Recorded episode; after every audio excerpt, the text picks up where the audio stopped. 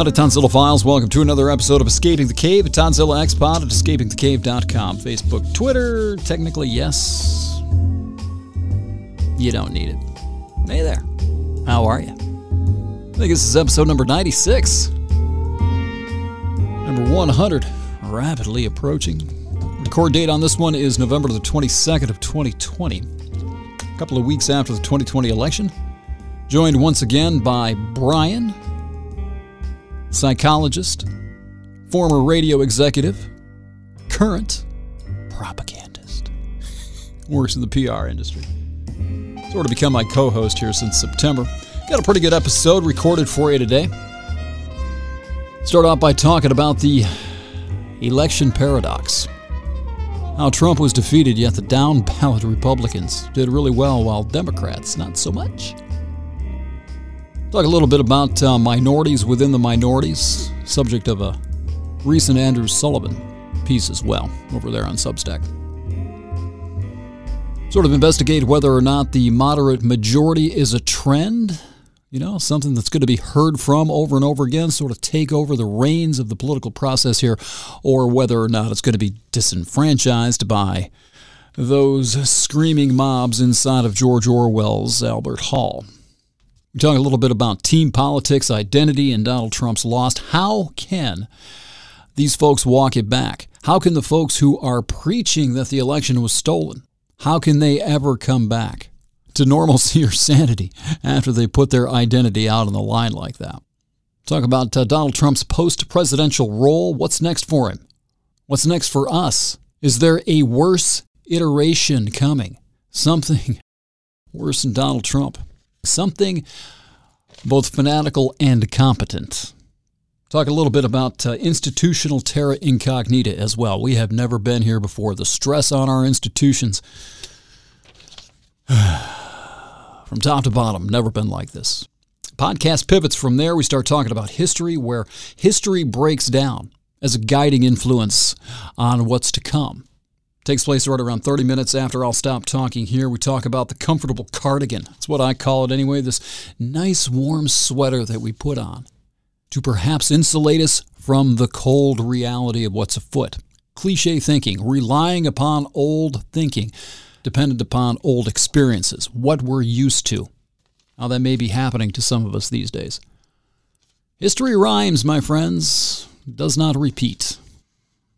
Social media conversations picking up in the mainstream. We talk a little bit about something Marshall McLuhan put out in his book back in the 1960s. This is a classic book called Understanding Media. His classic phrase, his classic uh, slogan, the medium is the message. We have an exchange about content. Is it the technology or is it how the technology is being deployed by we users? The instinctual answer is well, it's how we're using it. Are you sure?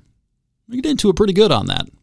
Throughout a good portion of this episode, we talk about technology's effects beyond just the content, effects on us as human beings, how it changes our minds, our brains, literally, physiologically, through the process of neuroplasticity. Nicholas Carr is going to come up in this episode as well. And we also talk about the different voices we each have depending upon the technology we're using to express it. It's a really fascinating topic. Again, this episode's basically two podcasts. First half, politics, current events, stuff that's happening post election with Trump, and we move on toward uh, bigger overarching themes. Right about 35 minutes in, it looks like. So, once again, episode number 96, November 22nd, 2020. Thanks for clicking. Hope you enjoy it.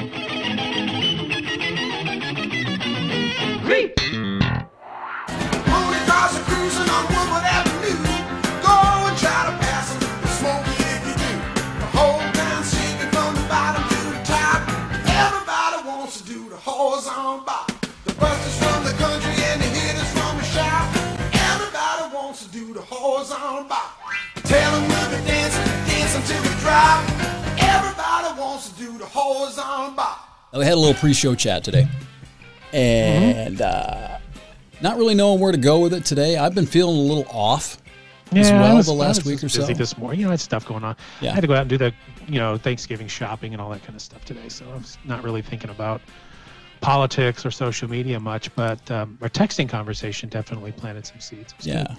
Well, let's let's start with that uh, since we're having this uh, COVID nineteen, the winter onslaught is upon us. What are you doing for Thanksgiving?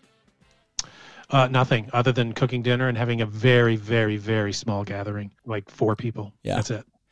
Uh, the girlfriend is going to her parents. It's going to be her, her parents, and her very old grandmother. Mm. Know Neil got tested. I can't say that. Girlfriend went out and got tested yesterday. yeah.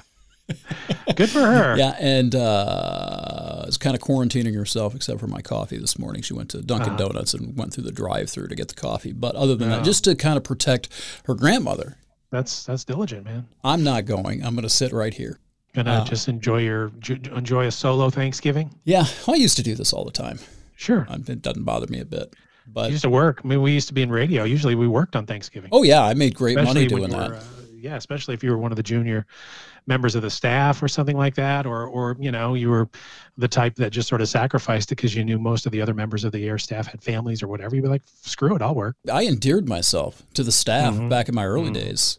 As I volunteered, I'd like, hey, you want me to take a shift Thanksgiving? I don't do anything. Yeah, no problem. I worked all day on Christmas Day more than once, like, well, like I, 14 hour yeah. shifts. when you're new in the business, you'll do anything to work. And yeah. so, you know, I worked every holiday. Do you want me to work New Year's? Sure. Well, you know, would you mind working Christmas? Of course. I'll be there early. That's how you get work in the radio business. Did you get holiday pay back then? Mm, it depended on where it was. Yeah, I did. I got time and, and a half uh, for Thanksgiving and Christmas. Yeah, if you were a full timer, you did, but back, you know, early on, you know, no, you know, when you're a part timer, you don't get that. Oh, I did. I was you? yeah, I was an hourly part time guy. I was getting maybe 15, 20 hours a week at that time, and they maybe they gave did. it to me. Maybe yeah. we did get get time and a half. Of course, you know, radio pay time and a half on seven dollars an hour isn't much, but. well, it'll buy another three dollar pack of cigarettes back then. So yeah, I think my first radio gig, God, I want to say, well, it was 1986. 85 or 86.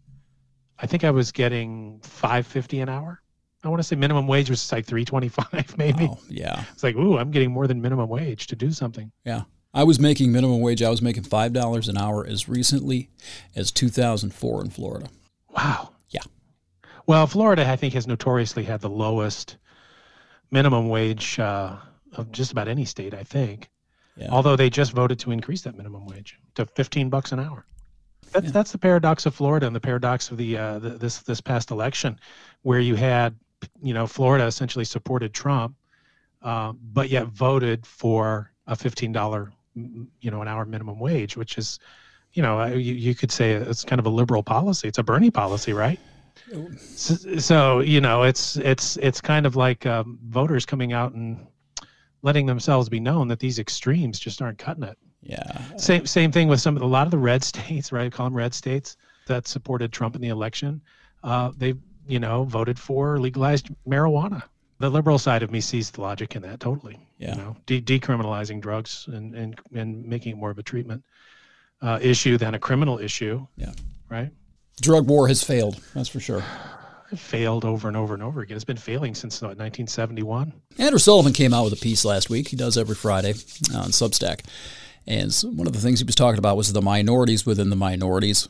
The crux of his article was that there are people with varying you know views on different topics and subjects within these groups that a lot of people think are monolithic like if you're a democrat mm-hmm. or you're a republican let's put it that mm-hmm. way that you're automatically against a $15 minimum wage right right that doesn't, the, it doesn't work that way no what he's describing is the moderate middle you know the big yeah. middle the big the big moderate middle of the country where those we where we can have opposing views and and carry them in our heads and, and make sense out of them mm-hmm. where you can vote for a, a democrat but still have sort of conservative beliefs when it comes to defense or vote for a conservative uh, but have very liberal beliefs when it comes to uh, sexuality and abortion and things like that so that's what the country really is. These monolithic ends, I guess is the best way to say it, uh, just really aren't what the country is. They're just loud, and they're they're the problem. They're what's putting us against each other. We're really not as against each other as we'd like to think we are. That's been studied. Times. That's been studied. Stuff like and, the minimum wage thing that we are we're closer together regardless of party affiliation. We're closer together on like eighty percent of these topics and issues yeah. than we are apart. Yeah, that's true. And and and most of those issues are sort of middle of the road issues, mm-hmm. right? Most of the country is moderate. I keep saying it, you know, look at the bell curve. The middle of the bell curve, the middle 50, let's say the middle 80% is is probably pretty uh, pretty much down the middle of the road with a few um, you know, differing views on certain topics, but overall we're very much in the middle. I was reading um, an article before we came on today. It was this interview among conservatives and I think a couple of of liberal, um, you know, um, scholars, let's call them.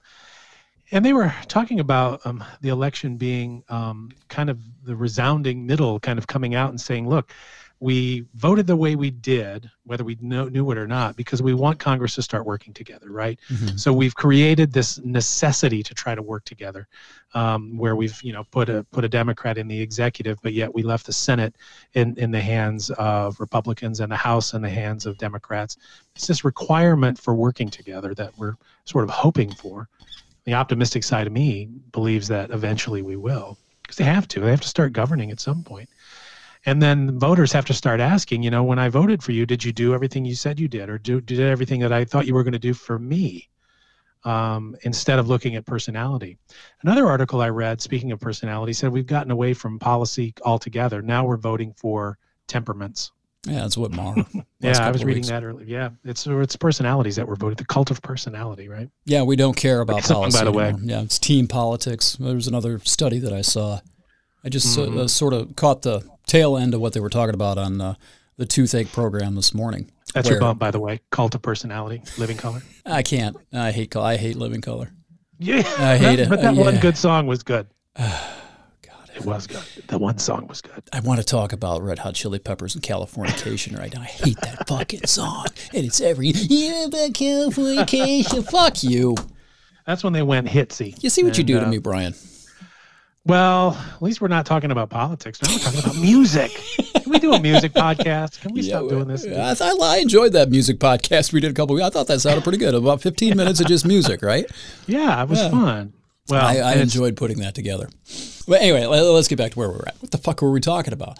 Uh, oh, team politics. It's uh, uh, uh, uh how uh, sports and politics have become the dividing line. Like I am team blue, you are team mm. red. We are on yeah. the the glorious field of battle, you know? Yeah. And how it's tied to identity and all this. Because it was really interesting because it's it's stuff that I've talked about before, stuff I came up with on my own. Is that it reminds me of those football games. You're not a big sports guy, but if you're if you follow sports and you're a fan of a football team and you're watching a game, right? Or you're with somebody who fits that description and you're sitting on the couch watching them, they're always blaming the referees. They're always claiming the other team cheated. Mm-hmm. It's they can never admit that they've lost or got their ass kicked. It's almost, almost as never. if it's human nature and not guided by some outside force, right? Right. It's the idea. They tied it in, and I've done this myself. I've, I've done the exact same, or uh, put forth the exact same uh, philosophy is that it's an identification with that team, that your identity is so uh, sort of um, fused with mm-hmm. the the fate and the outcome mm-hmm. of that team in that game that you can't accept that your team was beaten or maybe inferior to the other one. Well, so it's always failure the refer- is your failure. Yes, it's always the referee. It's always you only won because you. Ch- I've seen this a million times. Mm-hmm. You can be watching a football game, and I have one specific example in mind. I, I saw this happen. A guy fumbles the ball, and they have the slow motion replay right? And no matter what the image on the screen clearly shows, if you want to believe that that ball went in the end zone, your eyes can be looking at the slow motion frame by frame replay. yeah. And you will not see it not going in the end zone. Mm-hmm. It's bizarre. It's human nature. It's how our brains work. It's all that kind of stuff. But once you make that commitment, you have to stick to it or you're flawed. Yes, yes. Then then you've added I was wrong, I was deceived, I deceived myself on top of the fact that you've, you know, had your identity threatened, right? Mm-hmm. That's true. That's true. Your your your your ego. so how your sense of self becomes damaged because this team who could give two shits about you as a human being failed. Right. So, Brian, show me your optimistic work here, your, the work you have for optimism. How do, how do the Trump supporters walk this back? How do they just go away? How does Donald Trump go away after the election? In the context of what we were talking about with the, with the team affiliation, the team sports, not being able to admit what your eyes have just seen in front of you, having mm-hmm. to hold on to the social momentum and everything else. That's what I'm talking about. How does how do his fans, his fans, right, the ones well, sitting on will. his sideline that have gone so far out on the limb, how do they yeah. how do they walk that back now? Well, some of them do by admitting that they were wrong. Some people are able to admit that they were wrong without admitting that they as human beings are in some way flawed right? Right. I made a bad decision but that doesn't make me a bad person um, and eventually maybe they start seeing you know this the object of their desire as not being so desirable. I'm not saying you know all 70 million people are going to be like that. He's always going to have a group of let's just say half of those people. Let's say there's 35 million people who are actually members of the cult. They're never going to change right um, and those people might be enough to support him in his television network or whatever the fuck he does if he doesn't end up in prison in New York. Um, but then the other, let's just say the other half, the other 35 million, kind of go, well, you know, uh, it was a bad choice. He was a bad president. A lot of people did. And they start to look toward the future we we tend to be people who generally are optimistic. That's that's kind of the general set button for most people is optimism looking forward um, you know how am i going to do in the future? And accepting things the way they are over we're very human beings are extremely resilient. It's one of the strengths of the species is our resilience to change. Right. and once this change kind of takes effect if it ever does take effect and he kind of goes away and inauguration day comes and he becomes I'm sure he'll always be a factor in the news. It's going to be up to the media a lot to stop covering him um, and really focus their attention more on the new administration, which I, I, think they will do because I don't know about you, but I haven't seen a whole lot of, I'm not seeing much news about him like we did a lot of it's focused on Biden, and then and then the Trump news is his his uh, reticence to you know do the transition and get out of office and all that kind of stuff. But it's the volume is way lower than it used to. Well, be. he hasn't been he hasn't taken any questions. He hasn't made any public appearances. The only thing he's yeah. done since the election is tweet. Right. That's it. Right. That's literally it. He was on the golf course during the G20 this weekend while they were discussing the global pandemic. He went out and golfed. So he's not. That's the coverage. He's not doing anything. He's not saying anything other than tweeting and sending, you know, Giuliani up there to bleed in front of the cameras. Yeah, so that could be, you know, part of the the answer to the question. Part of the proof in the pudding is that he is kind of backing away and pulling himself out of the limelight because he knows he's lost. He just can't quite get there to admit it yet. He wants to drive this bus right off the cliff, or at least right up to the yeah. edge, before he gets off. Yeah, he's pouting, right? He's pouting, just like we talked about didn't didn't we talk about this two or three weeks ago where you know it's the pouting phase and then he'll come out um, after the election's over and you know he's never going to go away. Let's admit that. But the volume on him is going to get really low and lots of folks are going to have no need to to pay much attention to him. He's got that personality and it's part of his cult of personality. I would agree with that if more republicans were coming out and denouncing this sort of pouting fit I think there's a reason election. for that. Yeah, it's well, a, it's, it's exactly. a strategy. I think they're waiting for Georgia. Sure, if he's just going to go away and he's going to become a non-factor after the election, maybe it's just Georgia. But do you think yeah. it's maybe something else after that, where he's going to have the rubber stamp, be the kingmaker within the Republican Party? Because a lot of a lot of people smarter than I am think that he is the Republican Party, whether he whether or not he lost the election or not. That after Biden's inaugurated, that he's going to be at the helm of that party, deciding which way it goes and who is a factor and who isn't. I. I, I, I really just don't think that only because my, my thinking is I believe the ridiculousness of his personality and uh, mm-hmm. the, the the fact that he was you know just the look, the look, the entire ludicrous administration. Um, I, I, think people are becoming more aware of that. The people are, bec- I think folks are becoming a little more comfortable knowing that he's not going to be the president anymore. They see this more congenial, collegial atmosphere, at least with the Biden administration. Biden has done a really nice job of keeping things friendly, keeping it middle of the road. It's who he is. You know what I mean? He's he's, he's just very, um, you know, kindly old Joe, you know, rather than this sort of maniac that we've had for four years. And um, I, I, think there are enough people on both sides of the aisle that are tired of this contention and tired of this this intentional infliction of division on the country that I just don't think he's going to have the power that he thinks he's going to. And I don't think the smart people are thinking about that either. I've heard a lot of other smart people too who agree more and who I sort of more agree with, and that is he's just going he's just going to fade away. You know, he might do it kicking and screaming, but he is going to fade away. Yeah, it reminds me of everything that we've seen happen over, since he got into the election, since he got into the primary in 2015. Mm-hmm. People are going to come to their senses and see what he really is and just mm-hmm. sort of marginalize and push him off to the fringes where he belongs. It's never happened yet. It, it, it, seems to me that at some point we've got to come to the, the realization and the conclusion that whatever hold he has over people is real and it's legitimate and it's not something that's just going to vanish. There was a caller that I saw posted somewhere this week called into Rush Limbaugh saying he's willing to die for the man. I saw an article from Reuters this week. They go to Texas and they're talking about, yeah, they think the election is stolen and they're willing to take up arms to protect the republic. You know, yeah. we keep waiting for this stuff to go away. We keep waiting for normalcy, for sensible America to show up and take the helm. And it hasn't happened yet. The Republicans have never stood up. The smart people within the administration never took control of the situation in the White House. So, why is it that now we expect anything of the sort to happen if he has such influence and such hold, such a hold over his base? Who have such a control over the direction and the course of the Republican Party, how do we expect him to just fade off like a like a phantasm into the night? Well, I think the next shiny thing that comes along will be the tell, right? I mean, uh, right now he's the he's the uh, he's the prom date to that group of people, and and eventually that's just gonna not not be so nice, and they're gonna s- set him aside and move on to the next shiny thing. He's just he's. He's a hairdo, man. He's he's going to be gone uh, within a few years. We're going to see him kind of fade away, and that is if he doesn't end up in, in prison. That's in fair state, enough. okay, prison. That could be maybe is. maybe the next shiny thing is somebody worse. I've talked about that before. That he isn't. Donald could Trump be, but is I, I not. Think, he's not the extreme of right wing fanaticism.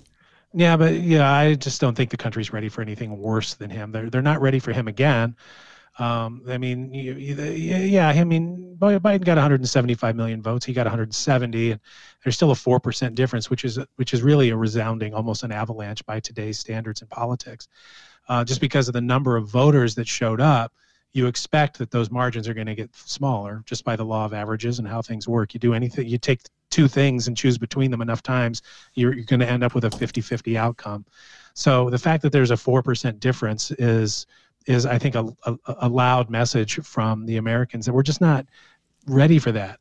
And by the way, the, the, the policy of the Trump administration wasn't necessarily that far outside of the policy of the Republican Party. And so Republicans would vote for him just to keep him in office and just sort of like you've said before, just kind of hold their nose and vote for him because there would be a Republican in office. And I think that's where probably most of those 70 million came from.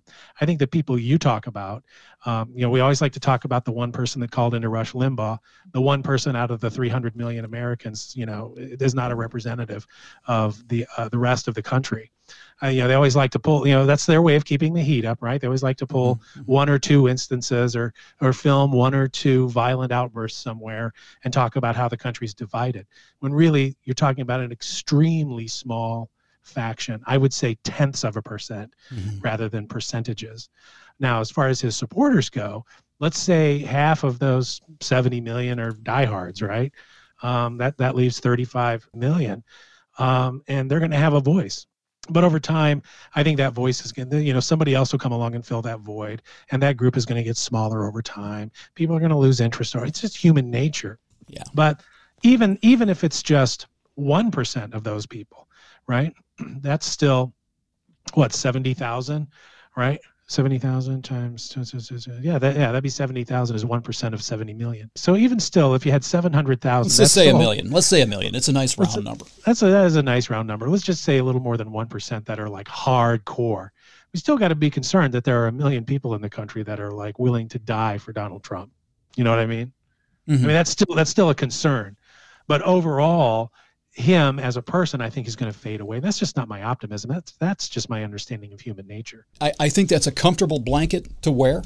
I think it's a comfortable sweater to wear, and I'm not saying that condescendingly.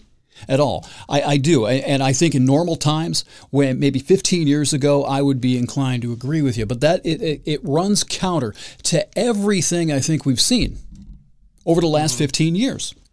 That things are not calming down. The one thing I, I, will agree with you on is that there may be a shiny new thing coming along, and I'm going to repeat myself. I think I probably just said this, but that new shiny thing isn't getting more moderate every year.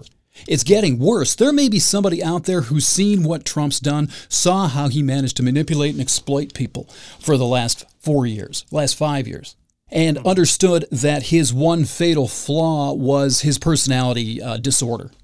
Mm-hmm.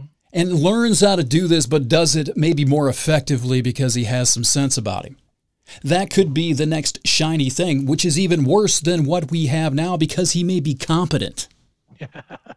That's true. You may have somebody who, who who's just as crazy, but not I, as. Uh... I, I told the girlfriend this week, and I, I, I sensed this a little chat I had with my mother over the weekend as well. Very very short chat, but it's it's like we have this sensibility about us and this tendency where we trust the institutions that we grew up with because we've seen it so much. We, we were able to rely and depend upon the institutions and the American people to kind of come to their senses. I don't disagree with a lot of what you've said about that, Brian, that we, we tend to choose the right course eventually and all. We always have, but we have never had a stress test on the institutions, on the fabric of this country, on the informational ecosystem that we have right now.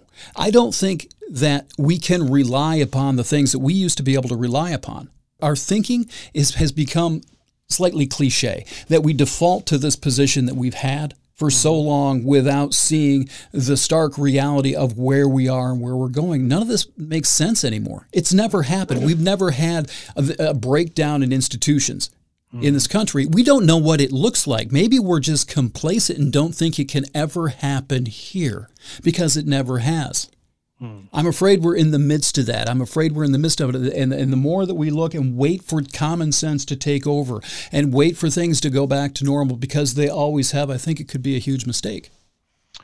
Well, and even if they don't go back to what was normal then, we may be defining a new normal, but I'm not sure that it's as um, as dire as you're painting it. I think we tend to learn how to live with what we have. Again, back to the resilience, um, and things tend to uh, get into an equilibrium that people can accept and, and function in. And, and when people know something is wrong, they behave in a way to correct it. We we did it in, in this election. I think the proof is is there, you know, in that we we we did not you know, the Republican Party did not folks who are Republicans did not vote for Donald Trump, but they did vote for their down ticket Republicans, right? Mm-hmm. And they did vote for quite a few social issues that would be considered liberal or even socialist, God forbid that that's kind of where I'm really kind of hanging my hat on a lot of this stuff. I find a lot of comfort in that. Yeah. Um, that that that that folks did do that, and and okay, so they voted for their down ticket Republicans. Good for them, and they voted out Trump. That to me is a statement that that can't be ignored. Something else that, that probably shouldn't be ignored. We talked a lot about the Electoral College a few episodes back, and we sang its praises eventually. I guess if you look at the Electoral College this year, I saw somewhere, I haven't done the math on this myself. I'm just sort of uh, pulling a quote that I heard is he's like, what was it, 100,000 votes from winning the Electoral College. Mm-hmm. Now, yeah, he, he he's up over 6 million votes. Last time I looked, right around 6 million. I think you're right. Mm-hmm. I think mm-hmm. it's like three points in mm-hmm. the popular vote. We've already talked about the popular vote, and I agree with you. 6 million votes nationwide, three, four points, that's a big deal. It, it is a statement about, I guess, the temperature of the country. But Trump was still despite the 6 million in the popular vote, you know, that holds as much weight as Hillary Clinton's in the practical sense of things. Her 3 million votes four years ago. He's 100,000 votes for, from being uh, reinaugurated next, in yeah. January. Yeah. Voting you know, matters. it does. So, you know, you know, I, I don't know. I just, I, I, I'm with you. I've, I've kind of struggled with this a little bit because I see the vote totals. They, the news network still I put up the popular vote totals here and there, and I see it growing and growing and growing and growing. Like six million votes. Wow, that's well, you know, that's hundred thousand votes divided across the right states. You're right. Yeah, you know. Yeah, Arizona. But what did he win Pennsylvania by? Was it like forty or fifty? 60 no, maybe it was more than that i believe i could look it up but you know the but the bottom line is he won it right he won it biden won it um, no matter how close it was. He won it. You know, when you're talking about the electoral college, uh, you know it. Uh, it's hard, isn't yeah. it? yeah, you want to praise it and you want to you want to condemn it at the same at time. At the same time, yeah, exactly. I'm but, with you. you. know, when you're, Yeah. you're talking about the popular vote of six million votes, that's where the electoral college makes a difference. You know, unfortunately, Hillary's three million votes didn't quite cut it, and then with and they were the three million in the wrong states. Because at some point, all those votes become sort of wasted, right? It's like overeating. Yeah. You get to a point when you're full, and if you keep eating, that food doesn't matter. It's like the same thing, like say California, right? Yeah. And it's you know 50 electoral votes or whatever they've got. Yeah. At some point, those votes, you're just going to get all the electoral, and all those other votes just don't matter. Well, the vast You know. majority, I think all of Hillary Clinton's, um, All you need is a majority. yeah, all of her uh, popular vote difference, I think, came from California in 2016. And I think that if you look at it this year, I think Biden beat Trump by like 5 million in California. He barely won the rest of the country. Yeah. Barely. California is, I, you know, you've been there, I've been there. Listener, if you've never been there, California is not representative of the rest of this country. It's its own place. And, and within itself, it's its own places. You could divide Yeah. California into three different states, and they would have Sure. completely different cultures. Yeah. Well, it's, it's dominated by San Francisco, Los Angeles, San Diego. That's the problem with their electoral votes. Yeah. Northern to be split California is not those places. It's the opposite stretch. argument that Bill Maher has about the Dakotas, where the Dakotas just needs to be combined. Why should Dakota get? Why should two Dakotas get Mm-hmm. four senators and and California only get two? Right. Right. Yeah. When California makes up like fifty times the population of the Dakotas. Yeah. Well, Yeah. So in those ways, you know, it doesn't make a lot of sense. And but at the you know at the end of the day, I mean, we could hypothesize about this stuff all day long, but at the end of the day, um, Mhm. you know, Biden won the electoral college uh, by as much as Trump did when uh, when he beat Hillary, and he won the popular vote by twice as much as Hillary. So it was a Right. much bigger win. it was And I much bigger turnout. a much bigger turnout, uh, which was great. You know, it's like we said a couple weeks ago. Yes, Biden got more votes than anybody, but Trump got the second most votes than anybody. So, so it was a huge election. The more people than in history of the country turned out to vote. I wish we could do that every time. What we have though is the I think what we had talked about before the election, and this this is a bit of a course correction. It's not a sweeping turn. It's not a big a hard turn to port, but it, it's definitely a correction, and that is shown in the way the uh, election came out as far as the presidential election, the down ticket, and the ballot measures Mhm. uh, that were you know that people voted uh, for and against and and things like that it's showing the country as being very much in the middle very tired of this contentious contentious politics uh, ready for someone to come in who's the adult in the room, but yet um, not somebody to the extreme, right? The extremes are still loud and they're getting all of the attention, but those of us in the middle are just being forgotten. I think we made our voice known in this election. I think a lot of people get that. I'm reading a lot about that. A lot of these ideas aren't my own. I'm reading a lot about analysts who have looked at this election and said, look, the American people want a divided government, but we don't want a divided population right?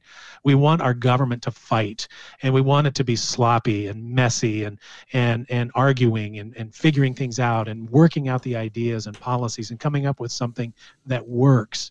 Uh, what we don't want is a population that's divided. I heard it There's- characterized as we don't want Trump, but we want a bulwark against the far left. That they don't they don't want Trump, but they also want a congressional check Mhm. on extreme left politics. They don't want the alternative, the the photo negative alternative either. Exactly, and and and and and again, those are the extremes, and the, and they're always going to be there. They're just always going to be there, for whatever reason. They're just getting a lot loud. They're really loud right now. I think. I think. I- Well, I think. I think partly it's just personality and and the the, the personality politics that we're in right now. Um, Trump's strange behavior, his weirdness, his odd presidency, just just was was food for the extreme left. You know what I mean? It was just it Mhm. just gave them energy, and uh, made him even louder, and and maybe even made him a little bit bigger. But now, um, you know, the the the silent majority, uh, which is a little bit different than probably Reagan's silent majority, the moderate majority, uh, what we call it now, uh, is really just letting themselves be known. We're a moderate country. We've always been a moderate country. It's just that sometimes the right personality comes along that just kind of fucks us up for four to eight years, but then we kind of get back on track. Um, if, if you look at the kind of the way people get elected in the history of the country, we tend to go from one extreme to the other. But overall, as you look at the, I guess if you looked at the graph across the full 240 years, you would see us pretty much in the middle the whole time. I grant that. And you may be right about all this. We'll, we'll see. I mean, I, I think within six months, I think we'll mm. be hmm. able to see sort of a trend.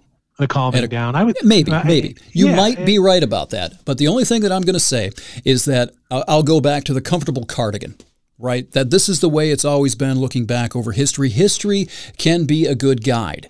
It can it can give you perspective, it can offer you, you know, just examples. But we are not in the same place we've been for 240 years simply because of the technology.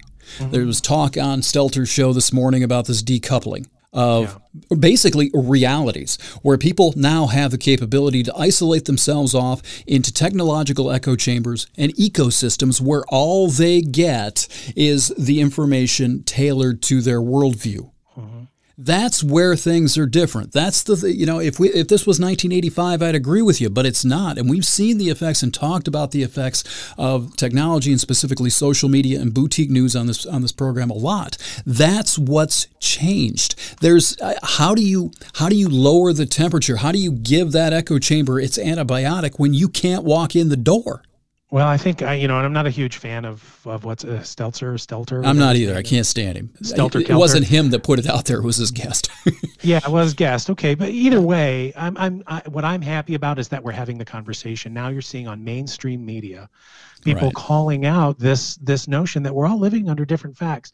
A right. lot of people are going to get that message. Some people won't. Some people are incapable of reconciling their cognitive dissonance, but most people are because it, it creates anxiety, right? When you have it's just a basic, it's human nature. You have cognitive dissonance, you have two ideas, two competing ideas. You have to reconcile them or you have anxiety. Right. In order to alleviate the anxiety, you have to reconcile them or you, you know, have to do something else. So at least we're having the conversation. It's not just you and me on a podcast and and uh, uh, Tristan Tristan's um, documentary, but now on, on mainstream media, I'm seeing this conversation more and more often, where we're talking about you know we're all getting our own set of facts. I just read in a, a story um, not that long ago where 64% of the population of this of the United States says social media has a negative effect on the way things are going now. 64%. So two thirds of the country realizes that there's a problem with social media and it's having a negative effect. Now, maybe that's causing more people to leave social media or at least adjust their social media accounts so that they're not getting news out of it. Um, but it, it's hopeful. You know what I mean? It's that it's that beginning of a course correction that I keep talking about, where people are like, "Oh, wait a minute, this is." Mm. It was fun at first, but now I'm seeing actual harm Right. And and I, just don't I just don't think that we're gonna gonna deal with that for very much longer. Um, it is interesting though. I, I was gonna say in this very same study they showed you know the difference between you know how Republicans feel about social media, how Democrats feel about social media. Democrats feel better about social media than Republicans do, which tells me that social media is probably definitely a more liberal leaning or Democrat leaning platform, right? Because they they're not as offended by it as Republicans are so in, in, general. So that just seems like the math. So yeah. definitely, well, definitely. But it, but then again, I, I, also wanted to make this point today, and I was thinking about it just before we signed on. We talk about we lump social media as the problem. It's the content on social media. It's the, it's the you know, it's not social media that's the problem. It's like saying you know because you don't like what's on uh, the news, TV is the problem. No, that program is the problem. The content is the problem. You know, I'm not. You know, I don't. I just. It just it just kind of dawned on me. It's the demonization of social media is like the demonization of television or or newspapers or whatever other delivery device there is. Yeah. It's just a delivery device. You ever heard and of then, uh, Marshall McLuhan? Sure. You know who he is? I do not. I, I have through you. I do. Yeah, yeah he founded the uh, field of study called media ecology. And he wrote a book, uh, Understanding Media, back in the 1960s. And I read this just before I came on. I've got a printout of all the highlights of the, the Kindle version of the book. And he says uh, in his book, I'm quoting him here, not me, our conventional response to all media, namely that it is how they are used that counts. This is McLuhan speaking here, is the numb stance of the technological idiot. For the content, in quotes, of a medium is like the juicy piece of meat carried by the burglar to distract the watchdog of the mind. So the medium is the message. That's his famous quote. That the yeah. content is sort of the red meat that distracts your brain from the real effect of social media. The tribalism, mm. the isolating mm. ourselves off, the delivery mechanism, how we engage in discourse. That this is all McLuhan. This is how he he mm. put forth that technology, not social media. This was written in the '60s, but how technology alters how we think, how we interact, mm-hmm. how we have conversations, discourse, everything. That the medium itself is the factor that changes everything. Like we went from a literary culture to a visual culture with the transition from books to television. Yeah, I mean, I would agree with that. I mean, it's a tool. I mean, I'm just saying I, I have a problem with that only because it's it's you're you're you're you're blaming the hammer for for for hitting your thumb rather than you know the user. It's what's in. It's how these how these um, media are used. You know what I mean? It's yeah, the but the, the hammer affects how you're able to build a home. Mm-hmm. That's what he. That's the point he's saying that there is an effect of the technology on its user. It's not just how you use it; it also affects how the user interacts with the world around him. If you've got a hammer in yeah. your hand, you don't have to take a two by four to pound a nail into another two by four, right? Right. So right. it changes. So it's, so it's a useful. There's a useful tool. It's the it's the user and the information that's on the user. I mean, yeah. I, that's just a. To me, it's just a. That, that's just not an argument. It's just it's just a it's just an entity.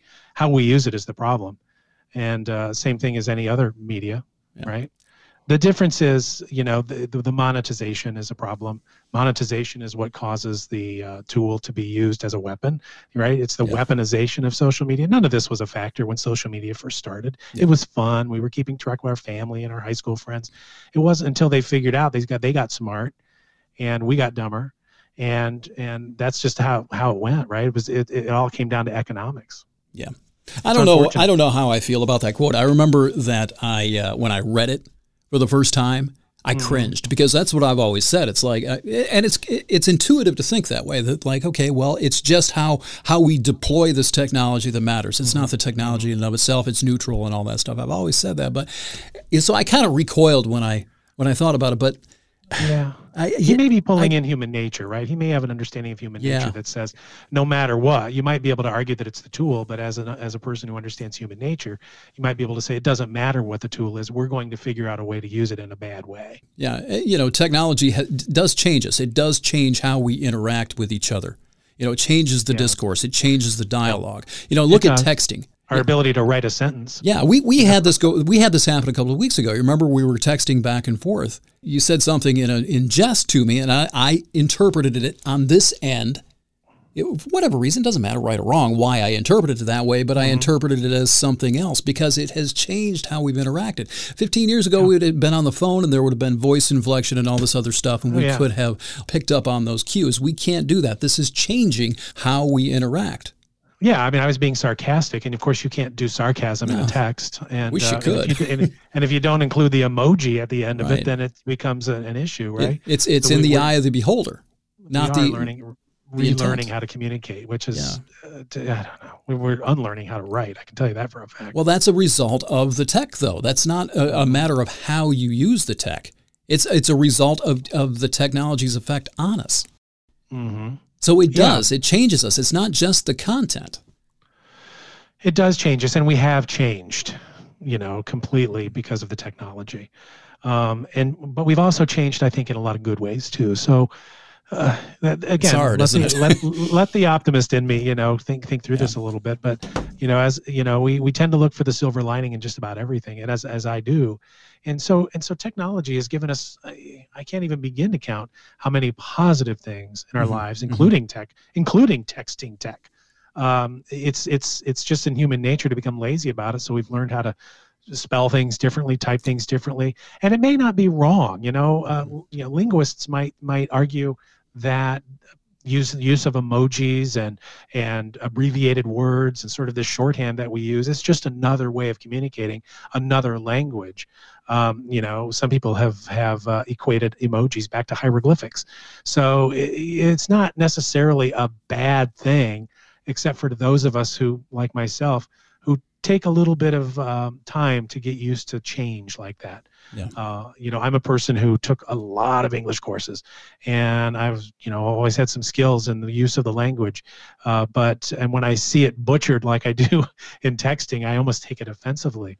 But you have to realize that the times have changed to the point where this is a way we communicate, and it's not that bad it's very nice to be able to just send a quick text to somebody in shorthand that you need something yeah. rather than making that phone call or sending that fax yeah. or you know what I mean? Yeah, I, have been I'm, reading I, this. Uh, I, am just blathering now, but the bottom line is we've gotten way more positive than I think negative. however, however, the weight of the negative might be more than what we're ready to deal with. You understand what we can understand and how yeah. we can process it. Yeah. Because the negative side is pretty heavy stuff. Yeah. As far as uh, you know, changing in, in, in, abbreviating words, I was going to use this piece. I'll probably get to this. I th- I'll probably add this later, or maybe do another podcast uh, this week. But George Washington, I have a book of his writings here, and it's not edited.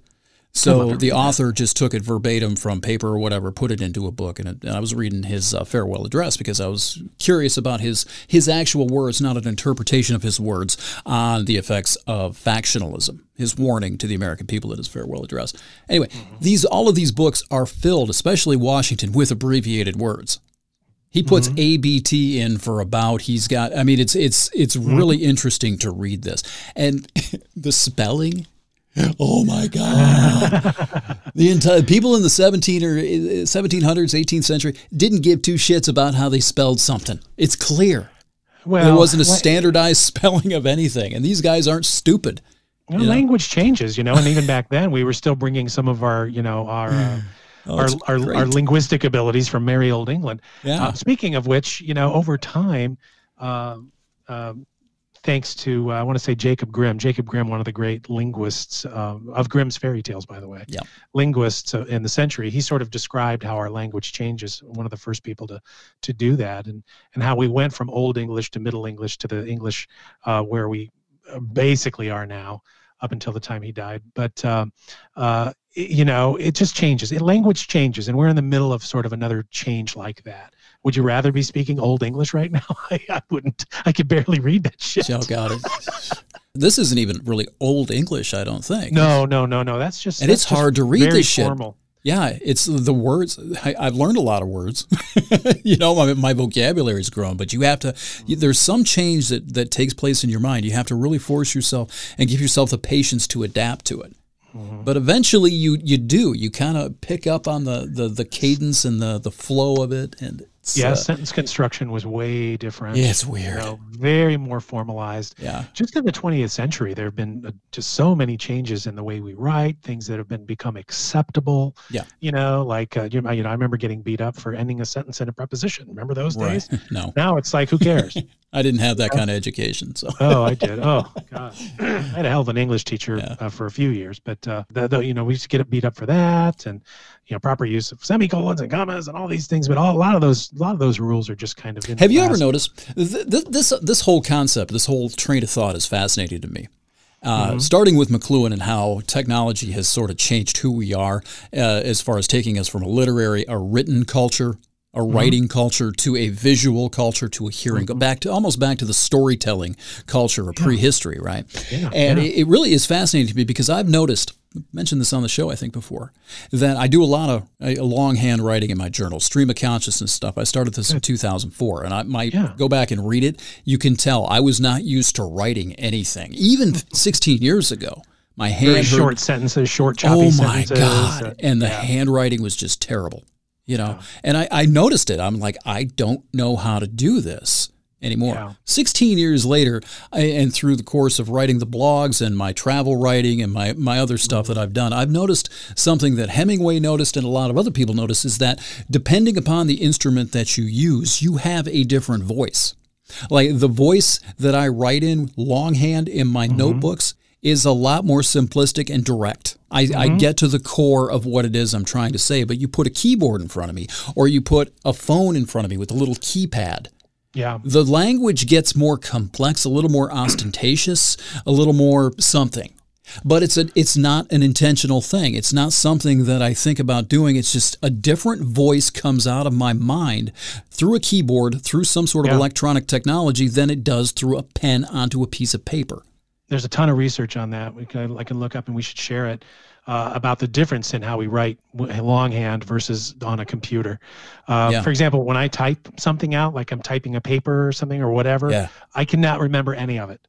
But if I'm writing it longhand, for like okay so uh, you know i'm an actor on the side mm-hmm. so when i'm memorizing lines i'm handwriting them i'm not typing them you have to write your lines usually like three times and then you can remember it um, and then you recite them back and stuff like that but if you type them they're not committed to memory that there's a connection between your brain and going through your arm to your hand to make it do something and then getting that feedback that feedback loop back to your brain that causes it to sink in. And, and that's a that's that's a huge study. When you're that's writing very interesting stuff. Let me throw this at you and see if it makes sense. When you're writing you're actually constructing the entire word and the entire thought and the entire mm-hmm. sentence uh, mm-hmm. at once you know, you have yes. to go through and you have to process the entire word. You have to put the entire word through your arm onto the hand. Where you, you get what I'm saying as far as the yeah. sentence and, and the entire thought, really. Yep. Whereas yep. on a keyboard, you're doing it one letter at a time.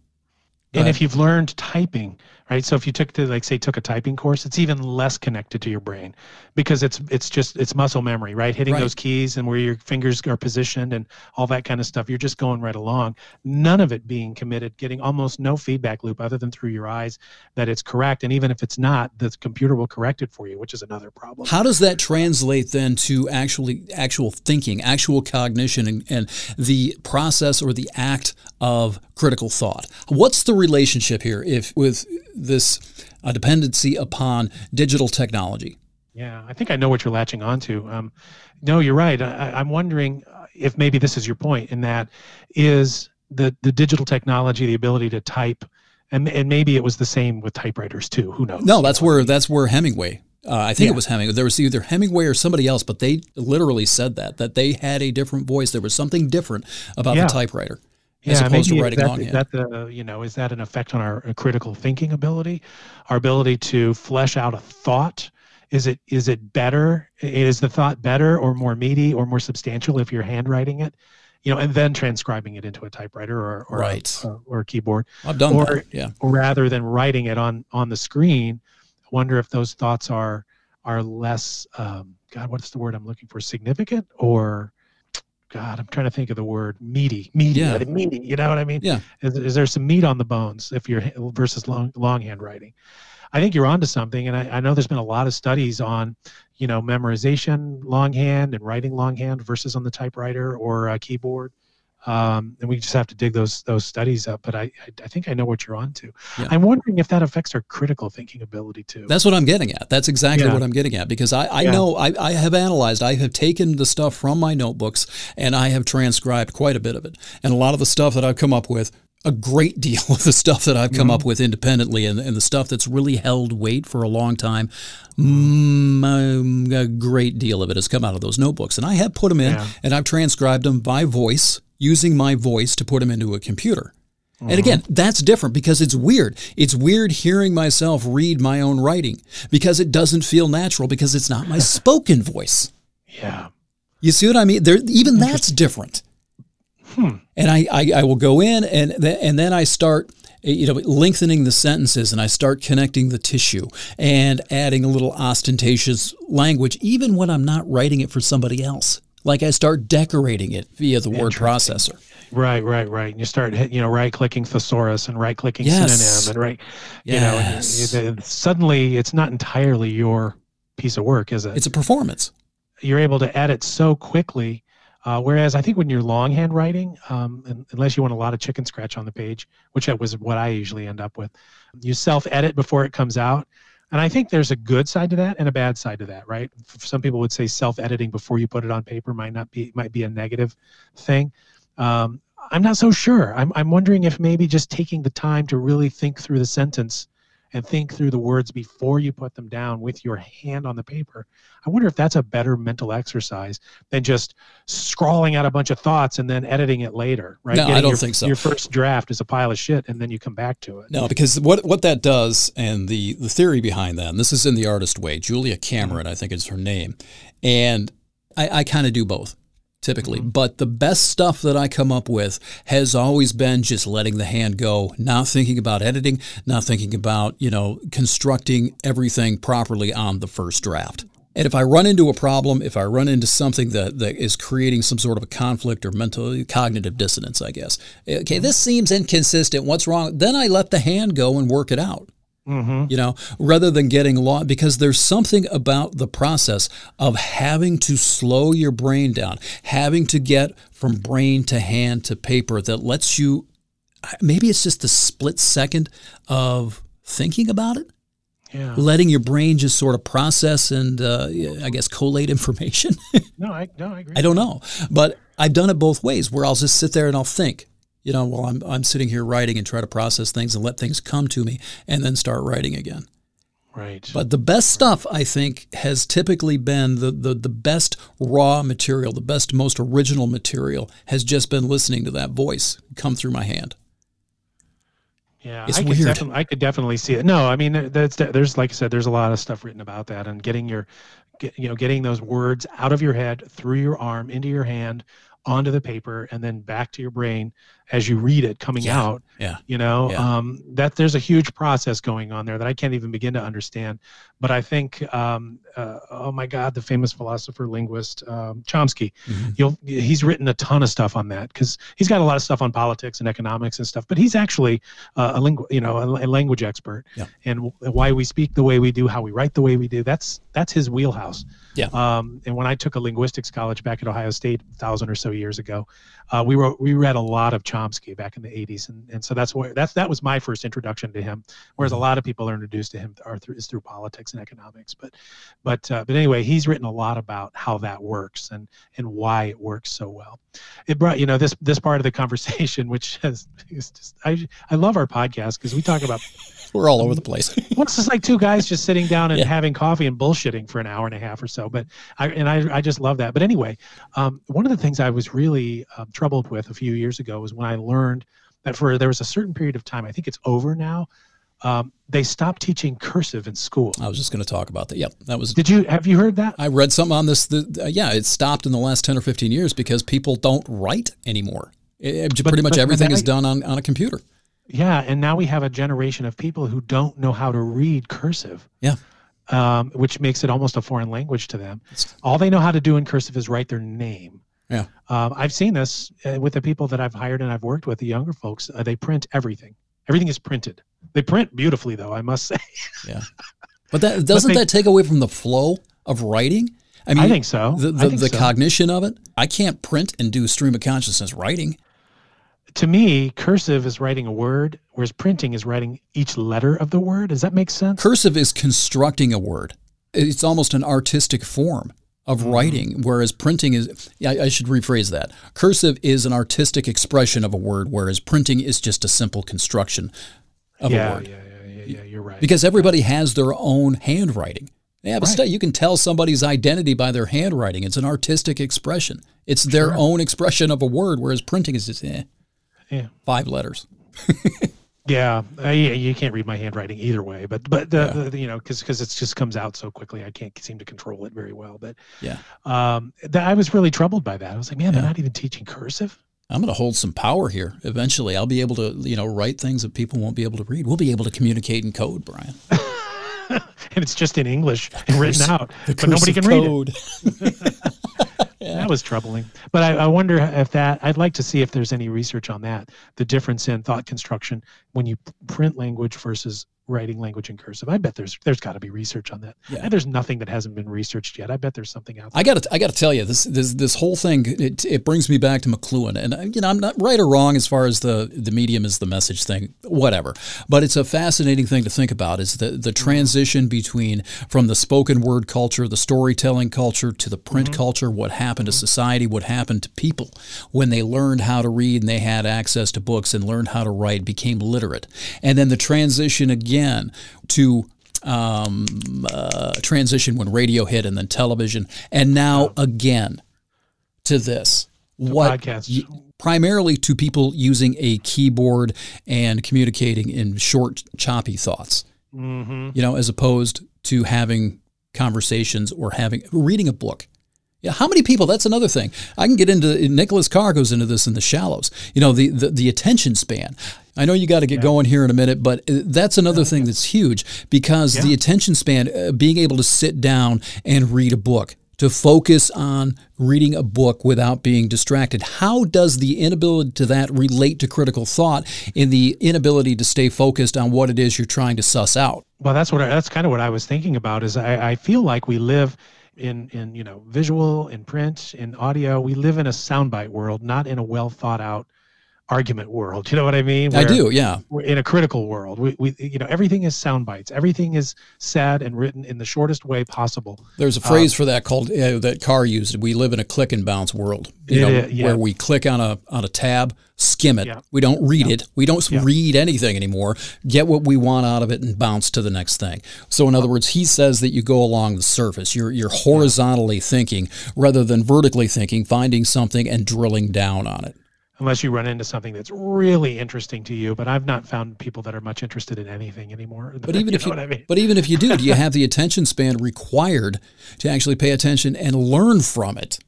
I, I don't personally. You're talking about you're, you're you're as they say that you're reading my mail. So I've found that I do much better with audiobooks than I do with sitting down and reading a book. I'm way too distracted to read a book. Um, I you know I'll read a page and not have any idea what I just read. But whereas listening to it in the car on the in my 40 minute drive to to and from work every day, I'm able to absorb the material and, and really kind of get into it. But then, you know, I've I've always been sort of in that audio world too, where I believe in great storytelling, mm-hmm. not just on paper, but actually telling the story.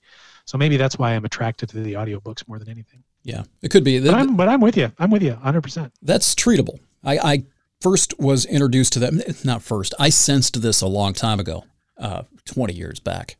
Uh, that I couldn't just sit down and pay attention and read something like I used to be yeah. able to. It really bothered me. I thought I had, I was heading into like early, early onset Alzheimer's or something. Seriously, I thought I was actually very normal. Yeah, and I, I found Nicholas Carr's book. Once again, it's called The Shallows. If you're listening to this podcast, you should you you should be reading that book.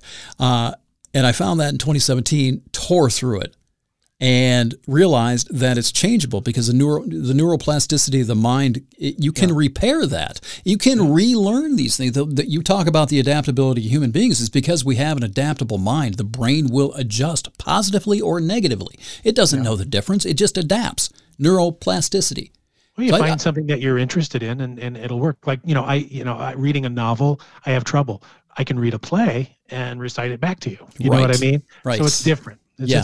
But it's but it's storytelling. But that's discipline though too. I mean, we used to yeah. have that. We used to be able to to discipline ourselves and not give in to the urge to go out and, you know, put the book down and go eat a Snickers bar. You know, that that but but but that awareness of knowing, okay, this is the bounce and click thing. This is the horizontal yeah. urge that I've developed, the habit that I've developed by being on the internet, being on my phone for so long. This urge isn't natural. I can control this. Just focus, fucking focus on what I'm doing.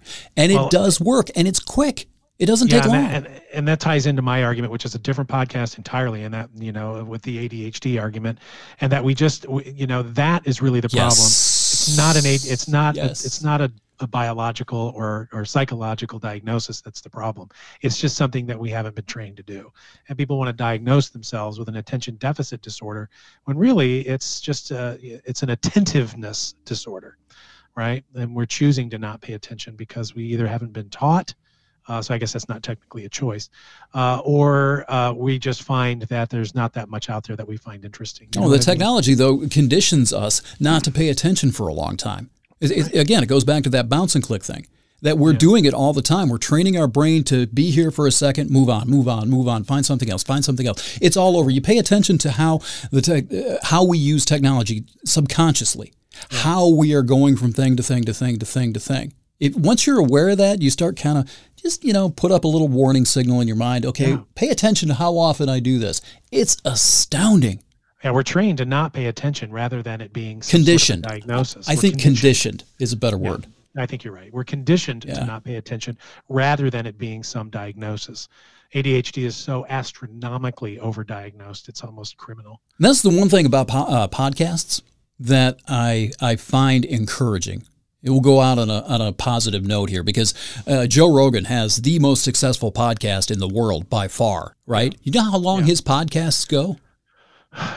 forever. I think I've seen some that are like four. I was going to yes. say, I think I've seen a few that are like four hours I've, long. There have been a few I think that are longer. Dan Carlin's history podcast. I think he he only puts them out like once a I don't know month, month or two months or whatever it is, but they're four and a half, five hours fucking long. Oh yeah, they better but, be fucking good. But they they are popular. they do well. So people, I guess, if they're engaged, maybe it's what you were talking about. Maybe it's the storytelling. Maybe it's having someone talking in your ear rather than having to flip through the pages and you know go mm-hmm. through the exertion of reading. But people have a Problem too. But but Rogan is huge. People are managing enough time to put him at the top of every podcast metric in the in the world. That's true, man. So you know, maybe the, I don't know. It, there's something there, but um, to go back, I, I, guess to put a put a bow on this, it all comes back to I, I don't think to me, and we can argue and discuss this, I guess, at some other point. But what Marshall McLuhan was saying about this, I don't think it's all the content. I think the technology that whether or not we're aware of it, that's debatable, but it does have a significant effect on us. The content is something completely, yeah. completely separate. Beyond that, I think maybe so. the combination of the two creates some sort of a pro is, is really the problem right? It's the right. it's the convenience uh, and it's the way we've decided to use it and all of those the, the combination of the two the way we've uh, we've worked it out is has becoming a, more detrimental. Yeah. Um, I, I don't know. I, I, really just don't know but that's just my first my first inclination. Yeah. is uh, how we're using a technology that's more powerful than what we can understand. Yeah was mine too but upon further review I don't know. Yeah, yeah, I don't know. All right, let's uh, put a bow on this, and okay. I got to get going. Uh, a little over an hour in, so I'm going to add some stuff I think to the back end of this. So okay.